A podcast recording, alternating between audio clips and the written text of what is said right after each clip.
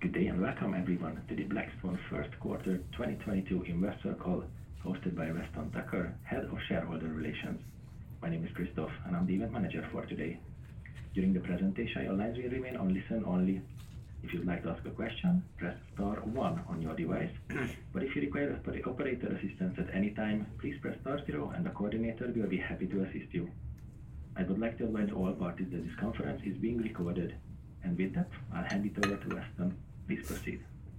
Great. Thank you, and good morning, and welcome to Blackstone's first quarter conference call. Joining today are Steve Schwarzman, Chairman and CEO, Jon Gray, President and Chief Operating Officer, and Michael Chae, Chief Financial Officer. Earlier this morning, we issued a press release and slide presentation, which are available on our website. We expect to file our 10-Q report in a few weeks.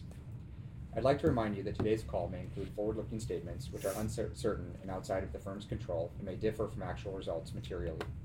We do not undertake any duty to update these statements, and for a discussion of some of the risks that could affect results, please see the Risk Factors section of our 10-K. We'll also refer to certain non-GAAP measures, and you'll find reconciliations in the press release on the Shareholders page of our website. Also note that nothing on this call constitutes an offer to sell or a solicitation of an offer to purchase an interest in any Blackstone fund. This audiocast is copyrighted material of Blackstone and may not be duplicated without consent. On results, we reported GAAP net income for the quarter of $2.5 billion, distributable earnings were $1.9 billion or $1.55 per common share, and we declared a dividend of $1.32 per share to be paid to holders of record as of May 2nd. With that, I'll turn the call over to Steve. Thanks a lot, Weston, and good morning, and thank you for joining our call. Blackstone reported an exceptional start to the year, with the first quarter representing one of the two best in our 36-year history. This was despite increasing interest rates and ever higher inflation, driving major declines in equity and debt markets. Distributable earnings, as Weston mentioned, in the first quarter rose 63% this year over last year to $1.9 billion, while fee-related earnings increased 55% to $1.1 billion. Inflows, capital deployed, and realizations all set new records for the firm for any 12-month period. Most importantly, our investment performance was outstanding, dramatically outperforming public indices. Another example of why alternative assets continue to grow rapidly in a risk-off world. These results are highly atypical in money management. But greater than a single quarter, they represent further proof of concept of Blackstone's position in the financial sector, which I believe we are uniquely placed. So, what differentiates us? There are certain attributes that characterize a great financial firm, including strong investment performance over long periods of time, significant growth in assets while maintaining that performance, the ability to continuously innovate, a trusted brand, loyalty from customers who themselves are healthy and growing, wide geographic and product reach, a distinctive high-performance culture, the ability to attract and keep great talent, and the capacity to identify and act upon paradigm shifts before others. It is rare, even for a great firm, to possess several of these pillars of success. At Blackstone, I believe we've demonstrated we have all of them. As the largest alternative manager in the world, we've built leading businesses across all of the major asset classes with uniformly outstanding returns. Our flagship strategies have significantly outperformed the comparable public indices, including 16%-17% net returns annually in corporate private equity and global opportunistic real estate for three decades, beating the indices by approximately 5 to 9% per year. As we've grown larger, we have not sacrificed returns. Quite the opposite, in fact. In the first quarter, while nearly every major asset class outside commodities declined, our funds delivered strong performance. This is best highlighted on the one hand by our real estate business, our largest business, where superior sector and asset selection led to our flagship strategies appreciating 8 to 10% just in the quarter, compared to a 4% decline in the REIT index. On the other hand,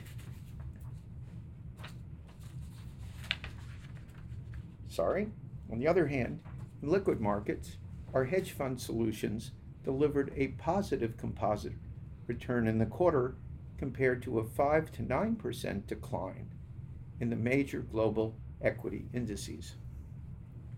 Strong performance over decades has given us the confidence and ability to innovate.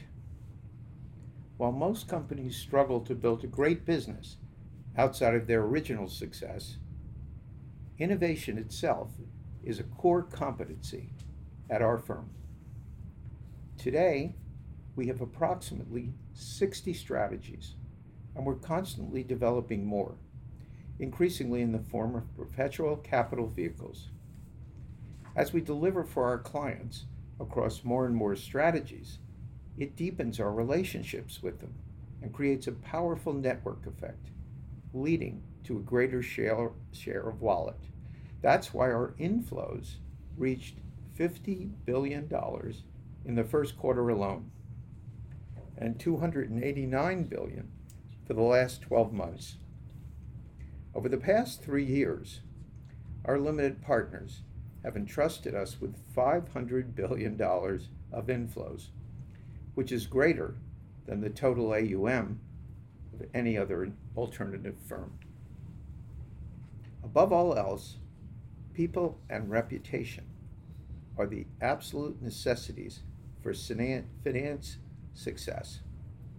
At Blackstone, these are our most important assets and the foundation of everything we've been able to achieve. We have more talented people at the firm today than ever before, operating at the highest level of excellence, and we are reinvesting significantly in our capabilities and people in order to expand our leadership position in every area and further widen our competitive moat. As the gold standard in financial services, Blackstone is a magnet for the industry's best talent, as evidenced by 35,000 unique applications for fewer than only 200 positions in our most recent analyst recruiting class and we've also been named consistently as one of the best places to work in finance. Taken together, these pillars of success are why Blackstone has continued to post strong results and why we have extraordinary forward momentum, despite the current backdrop of rising rates and higher inflation. While no investment manager can be totally immune from these headwinds, we believe the unique, unique balance of our firm and positioning of our portfolio will enable us to mitigate the adverse consequences of these factors. As we've highlighted previously, in our $200 billion corporate credit business, virtually all of our investments are in floating rate debt, which provides a better return for our customers as interest rates move higher in our nearly $300 billion real estate business, approximately 80% of the equity portfolio, since sectors where rents in the U.S. are growing significantly in excess of the rate of inflation. Owning hard assets has historically provided a strong hedge for inflation, which favors our $27 billion infrastructure business as well.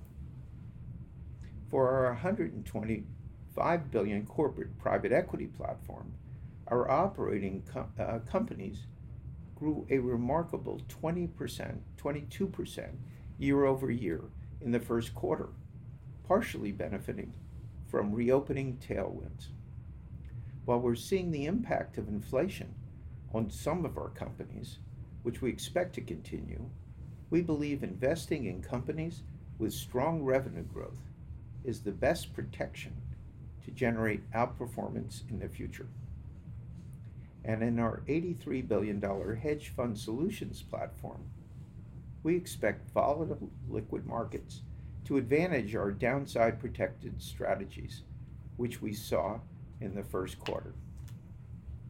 Overall, the transformation of our firm continues, which we first outlined at our Investor Day in 2018. With our AUM rapidly shifting towards perpetual strategies and our earnings towards more recurring FRE. Over this three and a half year period, perpetual AUM is up over five times, and annual FRE has more than tripled. This transformation makes us more resilient to market cycles and provides additional opportunities to create value for our limited partners. In closing, I've never been more pleased with the positioning of our firm or more optimistic about its prospects. And now, I'll turn it over to our television star, Jon Gray. Thank you, Steve, and good morning, everyone. It's one thing for an investment firm to achieve strong results when markets are all going up. It's quite another to do so in a challenging environment like Q1. Over the past several years, we've been fortifying our business model to deliver for investors in good times and bad. This applies to the way we've deployed capital as well as the businesses we've entered. The power of that model was on full display in the first quarter starting with the portfolio and investment performance. We've been mindful of the prospect of rising interest rates and a normalization of market multiples for several years. This informed our investing, as Steve noted, and we concentrated our deployment towards hard assets and the businesses where revenue could grow faster than inflationary pressures.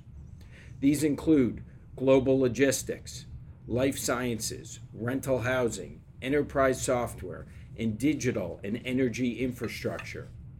Today, we're benefiting from extraordinarily positive fundamentals in these areas, and they remain significant drivers of appreciation in our funds. After the start of the pandemic, we also ramped up deployment in the travel sector, including investments in Bourne Leisure, Signature Aviation, and extended stay hotels, along with pending commitments for Crown Resorts, toll road operator Aspi, and visa services firm VFS. We are now seeing a robust recovery in global travel. The tremendous value of what we own today is further highlighted by our realization activity. Nowhere is that more apparent than in logistics, our largest investment theme comprising 40% of the global real estate portfolio. We first started investing in this sector at scale in 2010, given the expected explosion in e commerce and today we own approximately $170 billion of warehouses. We're also now seeing a surge in corporations increasing inventory holdings to mitigate supply chain issues.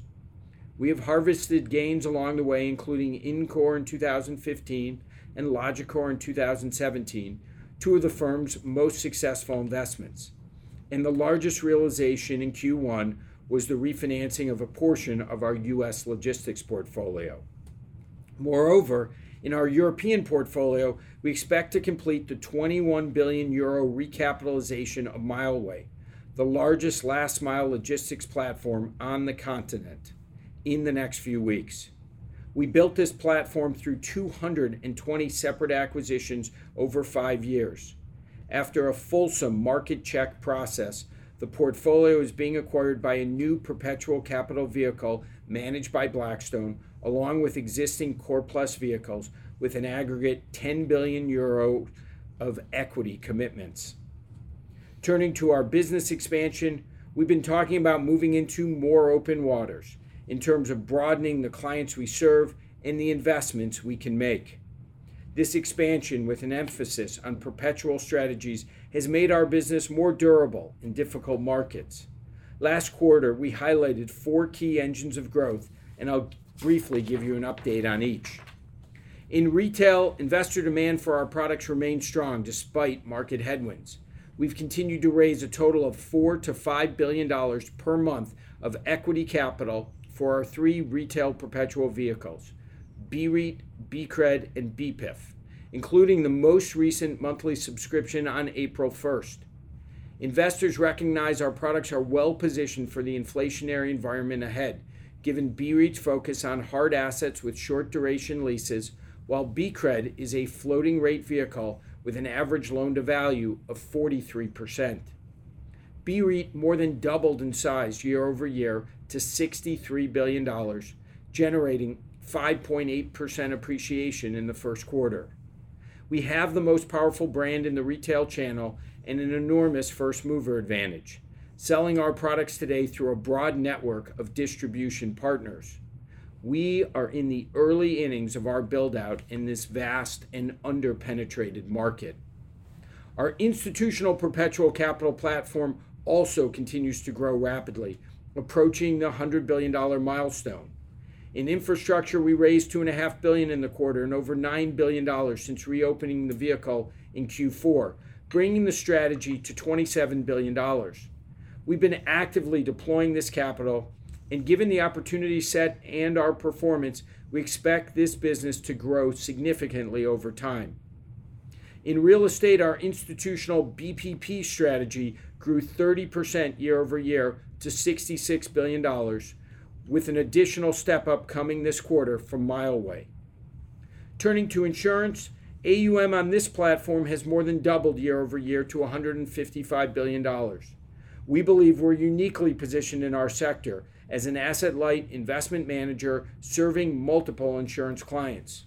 We are focused on delivering for them and expect to find additional growth opportunities over time on a balance sheet light basis. Moving to our drawdown funds, where we've spent the last 36 years building what we believe is the best platform in the world. Last quarter, we highlighted moving into a new flagship fundraising cycle, targeting approximately $150 billion in aggregate. Despite the more crowded fundraising environment in the private equity area today, our confidence in this target remains extremely high. This is reflective of the strength of our brand, track record, the breadth of our platform, and the geographic reach of our capital raising. In fact, we expect significant closings for our two largest flagships, global real estate and corporate private equity, in the next few months. Our third largest, private equity secondaries, has closed on $14 billion to date and is on track to reach approximately $20 billion later this year, which would be the largest secondaries vehicle ever raised. Fundraising momentum has never been stronger at Blackstone. The firm's breadth also positions us well to deploy capital, as illustrated by the new the nearly $150 billion invested over the past 12 months. Major new commitments in the first quarter were in some of our favorite neighborhoods: rental housing, logistics, life sciences, and software.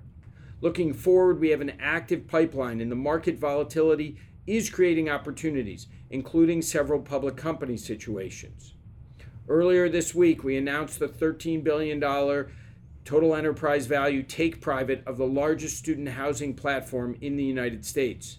And last week, in partnership with the Benetton family, we launched a tender offer to privatize Atlantia, one of the largest transportation infrastructure companies. In closing, we expect the move into a higher inflation, higher rate environment will create challenges, but the fundamentals at our firm remain exceptionally strong. Investors continue to look to alternatives, and Blackstone in particular, to deliver the investment solutions they need. And we are building simple, repeatable, scalable businesses to serve them. For our shareholders, we've continued to grow earnings rapidly while remaining true to our capital-light model. This has allowed us to return 100% of earnings over the past four years through dividends and share buybacks, while keeping the share count flat and incurring virtually no net debt and no insurance liabilities. This highly attractive model gives us great confidence in the future. And with that, I will turn things over to Michael. Thanks, Jon, and good morning, everyone. Two key dynamics have underpinned the evolution of our business over the past several years. First, the development of an entire platform of perpetual capital strategies and the scaling of those strategies has fundamentally transformed the firm's FRE trajectory. Second, the growing breadth of our business and ways to win overall is fueling an expansion of the firm's store of value and performance revenue potential. The net result is higher earnings, higher quality earnings, and greater resiliency through market cycles. The firm's outstanding first quarter results perfectly illustrate these dynamics. First, with respect to perpetual capital and FRE. Perpetual AUM more than doubled year-over-year to $338 billion across 18 vehicles. These strategies now comprise 43% of the firm's fee-earning AUM, and their impact on the repeatability of our capital metrics and earnings can't be overstated. In terms of capital metrics, over half of the firm's record LTM inflows and record deployment was from perpetual strategies. It was only four years ago that we first surpassed $100 billion of inflows in a single year. The firm is now raising that or more from our perpetual strategies alone. Moreover, nearly all of these vehicles continuously fundraise, creating much more consistency of inflows from quarter to quarter. In terms of earnings, the perpetualization of our business is similarly driving a meaningful step up in the magnitude and resiliency of earnings. As we've outlined before, these strategies generate management fees that compound with both inflows and NAV appreciation, which set a higher and higher baseline for fee revenues as we go. The combined fee-earning AUM of four flagship perpetual capital strategies, BREIT, BPP, BCRED, and our infrastructure platform, BIP, nearly doubled in the last 12 months to over $160 billion, including a $27 billion increase from appreciation. In addition to NAV-based management fees, 10 of the firm's perpetual vehicles generate fee-related performance revenues, which by definition crystallize on a recurring basis without asset sales. Importantly, in the first quarter, BREIT moved from its prior annual crystallization schedule, occurring in the fourth quarter of each year, to a quarterly crystallization similar to BCRED. The combination of these factors and the exceptional range of growth engines firing across the firm overall is powering continued robust increases in total fee revenues and FRE. Management fees rose 25% year-over-year to a record $1.5 billion. Fee-related performance revenues more than tripled year-over-year to $558 million. And even if you were to adjust the prior period for the BREIT change, they more than doubled. FRE rose 55% year-over-year to $1.1 billion in the quarter, or $0.95 per share. We are now approaching a quarterly run rate of $1 per share in this high-quality earnings stream, which is in the area of full-year FRE at the time of our Investor Day. Moving to performance revenues and the growing store of value. In the first quarter, net realizations increased 73% year-over-year to nearly $1 billion. Fund realizations reached a record $23 billion and included the refinancing of our U.S. logistics portfolio, the partial sale of fintech company IntraFi, and the monetization of stakes in various private and public holdings across the firm. The dramatic expansion in the number and scale of the firm's strategies and commensurate increase in aggregate deployment has led to a record $481 billion of performance revenue eligible value in the ground, up 50% year-over-year. At the same time, sustained investment outperformance across the platform on this growing base of invested capital has driven a continued expansion of the firm's store of value. In the first quarter, $1.9 billion of net performance revenues lifted the balance sheet receivable 9% sequentially to $9.5 billion, or nearly $8 per share, the highest level in our history. On a year-over-year basis, the receivable increased 84%, notwithstanding $4.3 billion of net realized distributions. Taken together, remarkable growth in both FRE and net realizations drove a 63% year-over-year increase in distributable earnings in the first quarter to $1.9 billion or $1.55 per share. For the LTM period, DE reached $5.36 per share, a record for any 12 months in our history. Looking forward, strong FRE momentum, coupled with a robust near-term realization pipeline, give us great confidence in the outlook. In closing, I'll go back to where I started with the ongoing transformation of the firm. We are on a path characterized by rising AUM milestones, a path to $1 trillion this year and ultimately well beyond, with commensurate significant elevation in earnings power and earnings quality each step of the way. We have four robust growth engines driving us forward, and in all of them, we continue to deliver outstanding results and have the full support of our LPs. Despite the uncertainties of today's world, we feel great about Blackstone's future. With that, we thank you for joining the call and would like to open it up now for questions. Thank you, Michael. Everyone, if you would like to ask a question, please press star one on your device.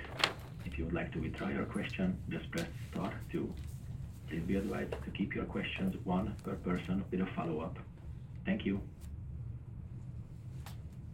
The first question is coming from Glenn Schorr from Evercore ISI. Glenn, please go ahead. Okay, thank you. My gut is you have about 50 billion answers to this, but uh, there's been plenty of conversation uh, for the industry that LPs have some cash flow constraints. As recent vintages, money was put to work at, like, a record pace, and now there's less exits, so cash flow coming back to them. Um, So that, you know, logic would say that would either elongate capital raises, reduce capital raise, make LPs choose. Clearly, it didn't affect you, but I wonder if you could talk to that issue uh, in the market. Thanks. So, Glenn, that's that's a really good question. By the way, I would point out another factor in the private equity challenge is just how well the sector has done. And so the appreciation has meant also that they're above their targets. But I, guess I'd start with the comments from the remarks. As you heard, our fundraising momentum has never been stronger. And um, I guess I would point to a couple of things as to why this is the case. Um, First off, um, in general, there's this continued movement into alternatives. It, it has not stopped. Um, and these challenges you describe are more focused, I would say, in the private equity market and amongst US pension funds. I think for us, what we've got is this really great reservoir of goodwill from our clients because we've delivered performance over a long period of time.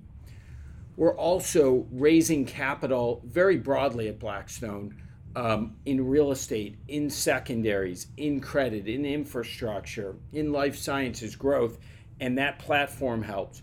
We also raise capital all over the world. So, not just in the US, in Europe, in Asia, in the Middle East.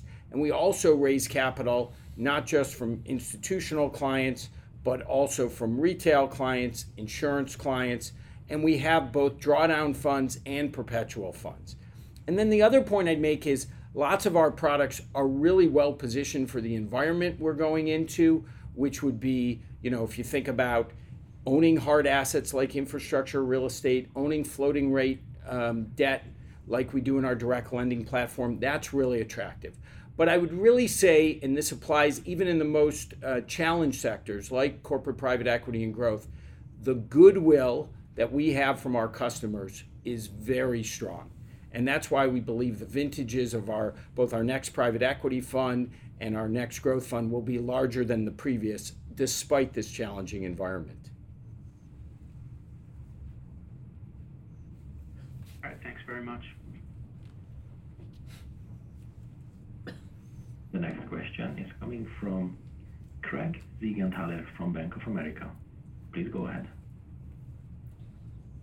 Good morning, Steve, Jon, Michael. Hope you're all doing well. Good morning, Craig.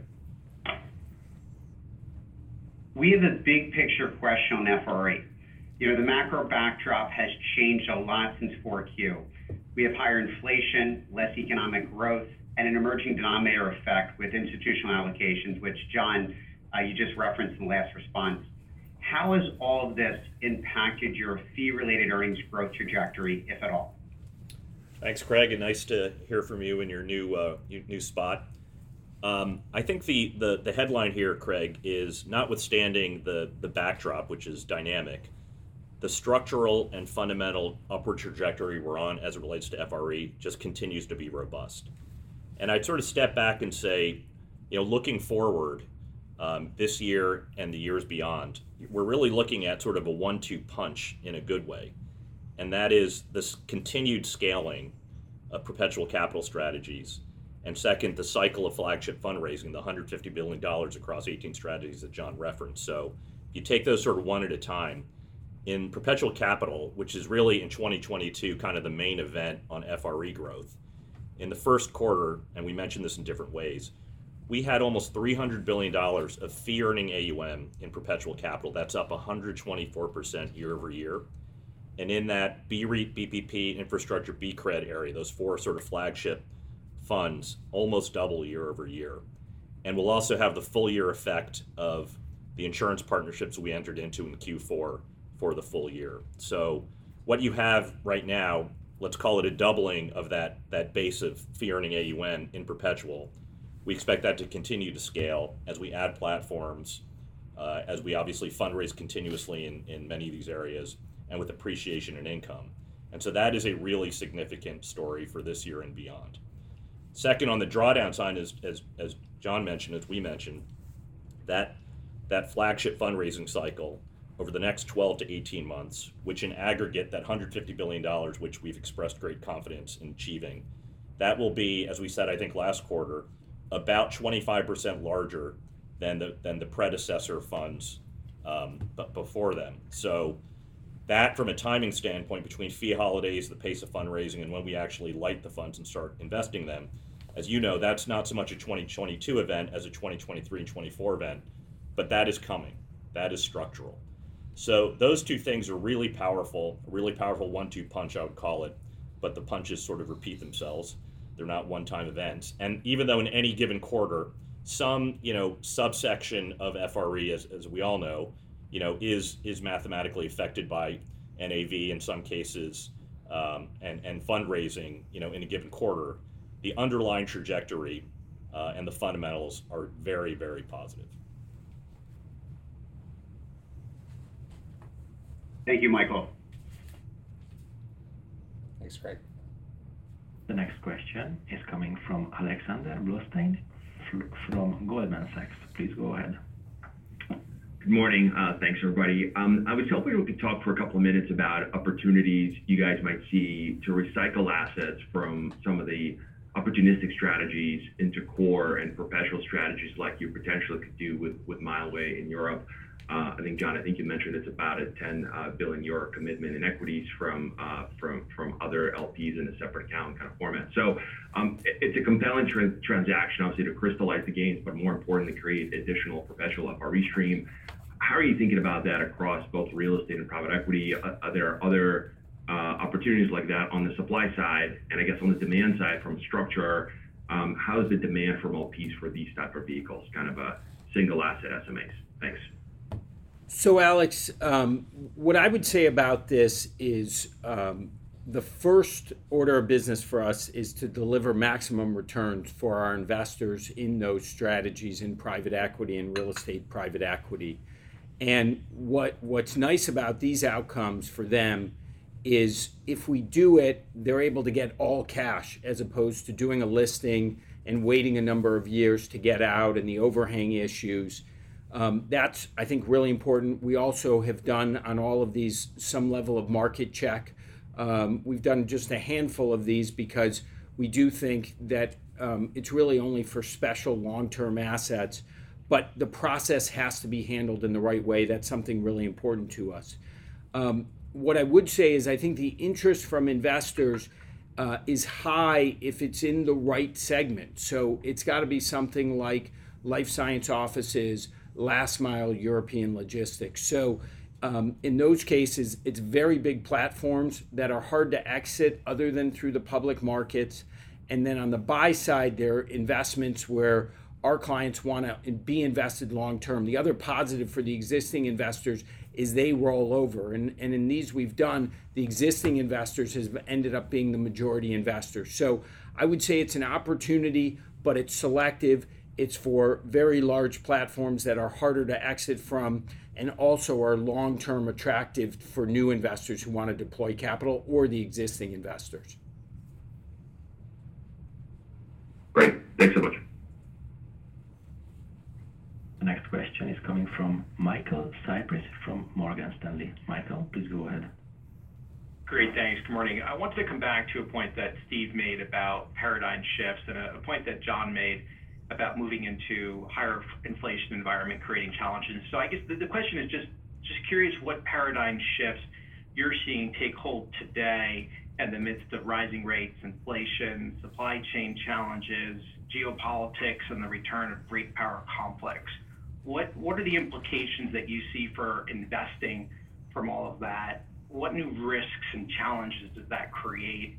And if you could talk a little bit about how you are evolving and positioning Blackstone to capitalize on all of that, but also manage through what appears to be a higher risk environment. That's a big question, Mike, but um, let me let me take a shot at it. I, I, think, as you know, we've been talking about inflation for a long time. Uh, we were actually talking about rising rates even pre-COVID period. Certainly, we've been talking about it more for the last 15 months with concerns about inflation. And so this is something we're really mindful of. If you you think about overall uh, investing, there are only two things that drive asset prices higher it's either rising cash flows or rising multiples. And in an inflationary rising rate environment, multiples tend not to go up. And so the importance of owning things where cash flow will grow is super important. And so if you look at our portfolio in the quarter, it was not a coincidence, as Steve laid out, why we performed well and better than the markets. In credit, we've really focused on floating rate debt in real estate, 80% of our portfolio is in sectors with really good f- fundamentals and short duration leases. In private equity, we've made, you know, big focus in areas like travel, technology, energy infrastructure that have done quite well. And in infrastructure itself, it's been energy, transportation, and digital infrastructure, hard assets with pricing power. And so to us, it you have to think about how you deploy capital in this changing environment. And particularly if you think about the retail channel what we're doing there it's very reflective of that. The two main products are really positioned to be um, inflation protection products. In BREIT what you have is logistics and rental housing representing more than 80% of the portfolio and in BCRED you're 99% floating rate debt. So as the Fed raises rates, you get to reprice. So I think you have to assume that we are in a higher inflationary environment, that rates will be moving higher. But in that environment, if you can own businesses where cash flows can reset higher and outrun that inflation, you can still deliver positive performance. That's what we've been doing. That's what we'll continue to do. And if you look at the big deals that we've done since the beginning of the year, be it uh, the casino deal in Australia, last mile logistics in Europe, transportation infrastructure in Europe, student housing this week in the US, they all fall into that bucket. We're mindful of cost, focused on good fundamentals, and not owning fixed income oriented assets or businesses without pricing power and a lot of exposure to input costs. So, this is clearly, as an investment firm, top of mind for, for us. It has been for a while. I think that's why we perform so well. And back to the earlier question about fundraising, when you perform well in this business, it leads to flows, which is why we always talk about performance first.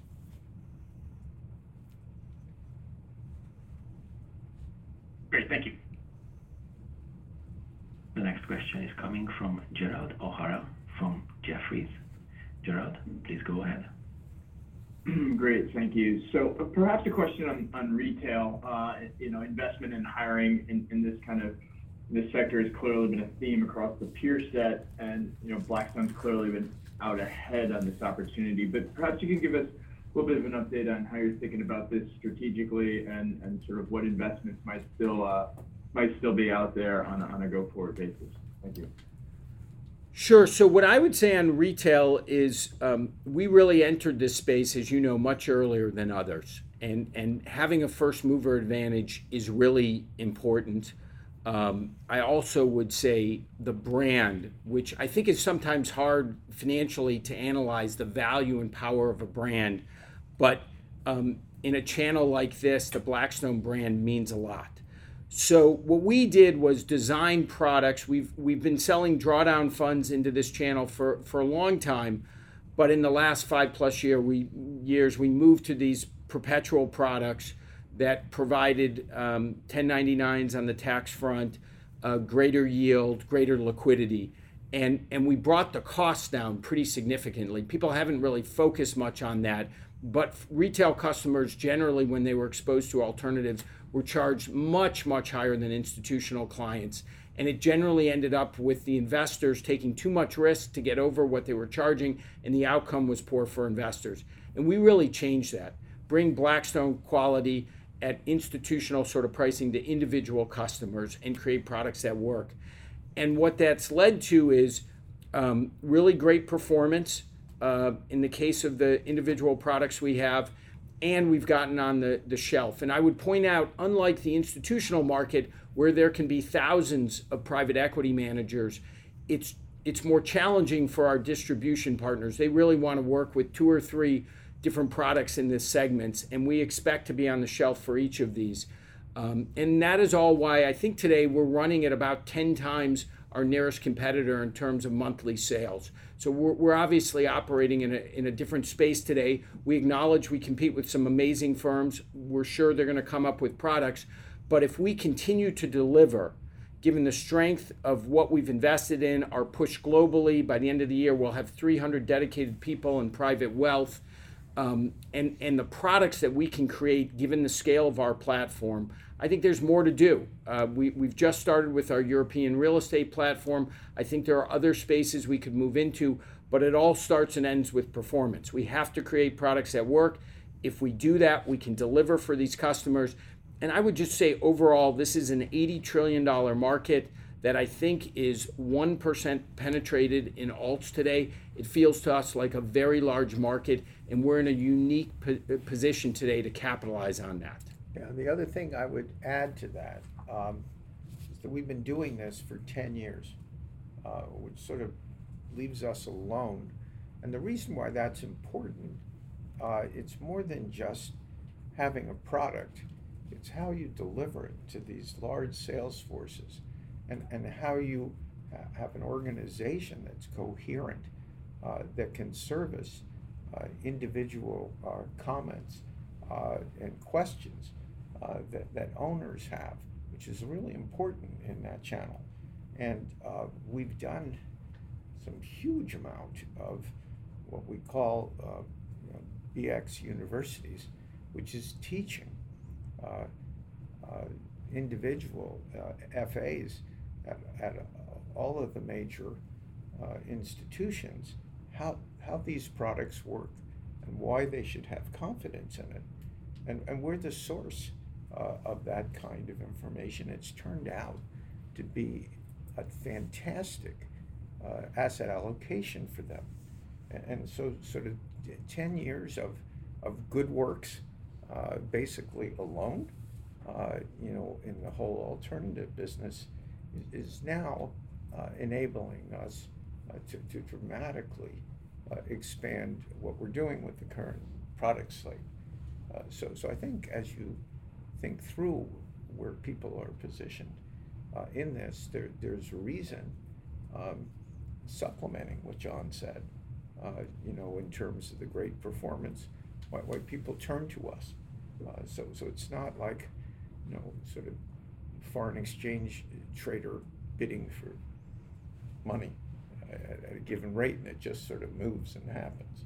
You know, there's a long time to develop uh, th- this type of trust uh, with, with customers. Thank you. Great, that's helpful. Thank you. Next question is coming from Brian Bedell from Deutsche Bank. Brian, please go ahead. Uh, great, thanks. Good morning, folks. Um, maybe just to stay on the retail theme, um, a two-part question. Um, the first, Michael, I think you were talking about, um, you know, the recrystallization of BREIT to quarterly level. If I heard you right, I think there were 10 vehicles uh, within that perpetual capital base overall at correct me if I'm wrong, at 160 billion of AUM. And the question is, are they all Uh, on a quarterly crystallization, or are there still some more vehicles to change? And then the second part of the question on on that retail theme broadly is, um, you know, can this become a much larger asset class of uh, funds in this um, in this quarterly performance fee style? And um, I believe you're working on a retail private equity product as well that will have some liquidity features. So just wanted to get an update on on that, if that's coming. Sure, Brian, on on the first part, um, the the the 160 billion actually referred only to those four sort of flagship products, BREIT, BPP, BIP, and BCRED. Um, perpetual capital overall, as we mentioned, 338 billion of AUM. Right. Uh, B BREIT and BCRED, uh, and some other direct lending products are sort of the main ones with a quarterly um, crystallization now. And that's obviously where uh, the biggest growth trajectory has been. Uh, funds like BPP and BIP maintain sort of those, um, you know, every three to five-year uh, anniversaries around the crystallization. And the only thing I would add to that is, as we raise more of those, they almost, it's like a layering of a cake. So you'll see more and more of those institutional ones coming along at each quarter. It's probably gonna be a little trickier to model as we build more and more of these products over time. So in the retail area, I think this is a pretty substantive change we've made that allow for BREIT to be paid quarterly. Yeah, and I would say, uh, this move is is a just stepping back, a big positive, and I think will make us less tricky to model around this important area, so. Right. Right. Yep. And then on the on the private equity side on retail? Oh, on the private equity side, what I'd say is we're not ready to comment on that publicly. Um, it's obviously an area where investors would like more exposure, individual investors. I think, uh, the idea, if you did something, would be to create something broad-based, uh, that included the whole range of sort of private equity, capital P, capital E, um, including secondaries, more structured equity growth. Um, and having a really broad platform, I think, would be helpful. But at this point, uh, we don't have anything to say. Hopefully, in the future, uh, over this year, we'll have something to talk about. Got it. Got it. Great. Thanks very much. Thanks, Brian. The next question is coming from Robert A. Lee from KBW. Robert, please go ahead. Uh, thanks. Good morning. Thanks for your patience and taking my question. So, Uh, I guess this is really mainly for Michael, but uh, uh, maybe this is getting a little bit in the weeds, but on on, on the BREIT recast of their um, the crystallization of quarterly, is there, um, you know, like, high watermarks or anything that we should be kind of thinking about as we model it going forward, that, you know, such extraordinary performance in Q1 of up almost 8%, um, you know, next quarter is more subdued, you know, just trying to think that through. And then second part, maybe, uh, if there's any color you could maybe provide if we think about the Mileway impact, Atlantia, you know, how we should think about that, maybe from a financial uh, or FRE impact? Yeah, Rob, first on the BREIT uh, change and really asking about mechanics. I mean, overall, it's the same terms as, you know, we've started with from inception. Um, the same annual hurdle rate. Uh, oh, it's just now just calculated still annually, but crystallized quarterly.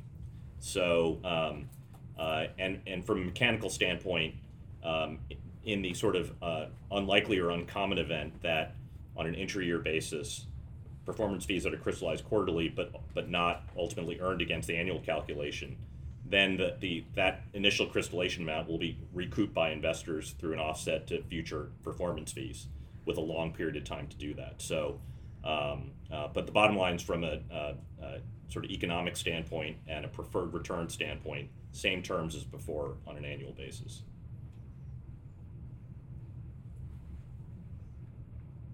Great. And then maybe just, uh, second part was, you know, if there's any way to kind of think of quantifying the Mileway, Atlantia kind of net impact, you know, going forward? Yeah, I think on you know on individual deals, Rod, we we um, stay away from that. Obviously, uh, should both deals happen, the um, uh, on day one, the the NAV will reflect the equity invested by our um, uh, by our LPs and our fund um, in both those deals, and uh, as perpetual capital will uh, will add to the uh, to the to the fee earning AUM. Okay, thanks for taking my questions. Appreciate it. Thanks, Rob. The next question is coming from Adam Beatty from UBS. Adam, please go ahead. Uh, thank you, and good morning. I wanted to ask about the secondaries business. Um, obviously strong, you know, overall momentum, and you just did some more fundraising. Um, an earlier question talked about potential liquidity constraints among LPs.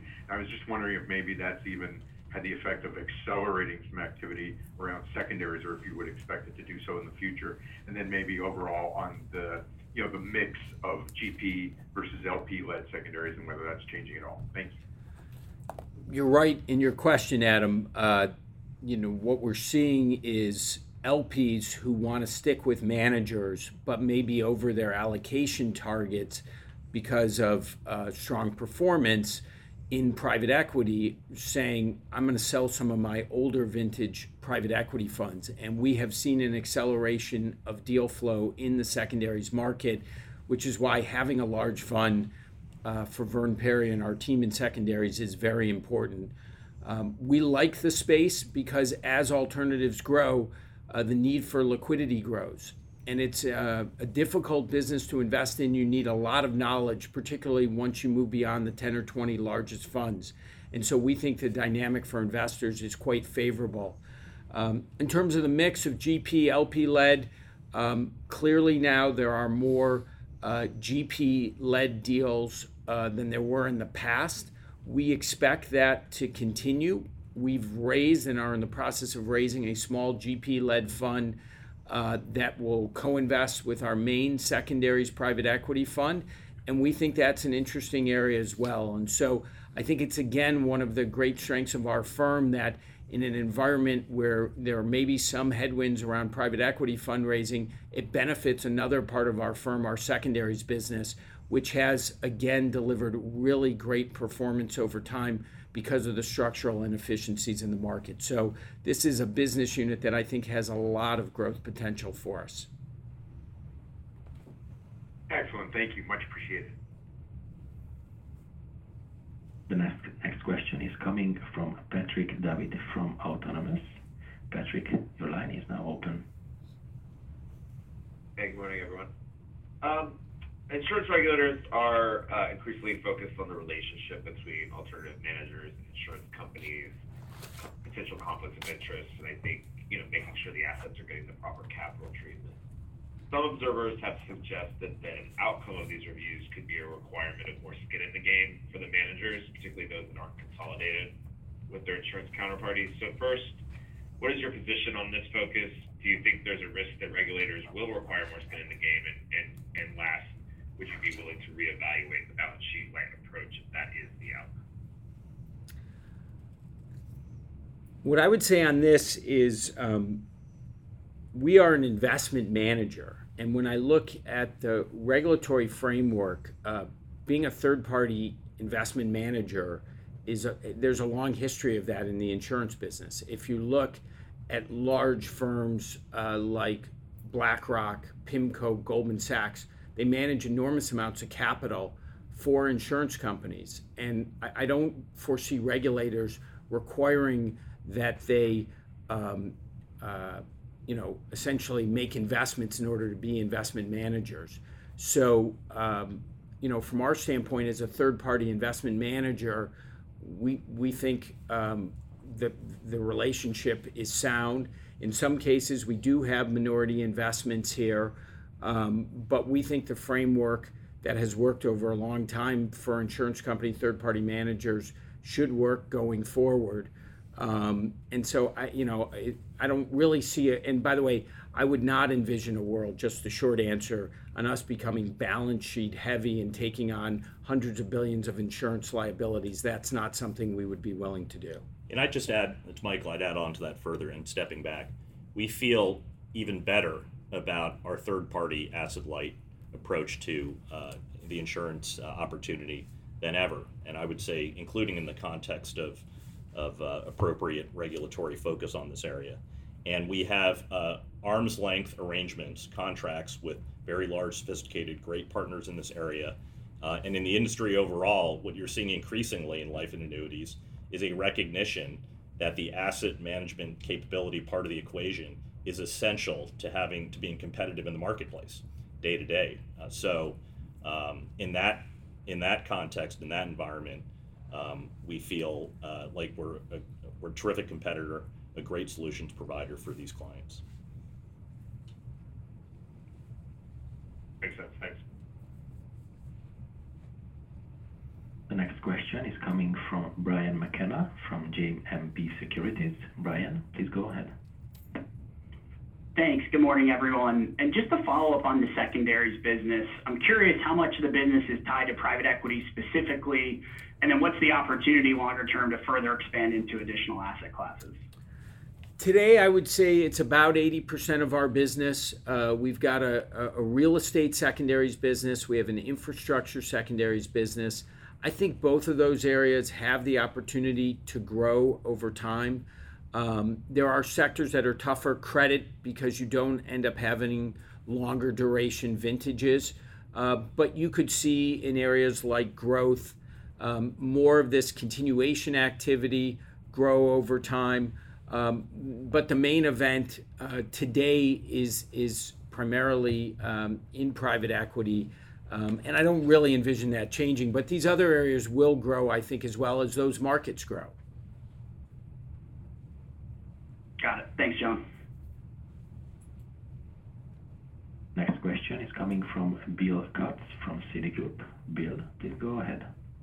Okay. Uh, thank you very much for taking the questions this morning. Uh, most have been asked and answered, but just circling back to uh, maybe retail, just two-part question, one tactical, one structural. In terms of BREIT, the move to the quarterly crystallization, how should we think about any kind of shift in the comp payout or FRE margin? And the bigger picture is, certainly appreciate you have a dominant and early mover advantage here. Are you seeing any pricing pressure at the product level given a ramp of competition? Thank you. You want to take the first? Yeah, Bill. I, the short answer on your first question is we don't see any shift in that uh, in relation to this quarterly change.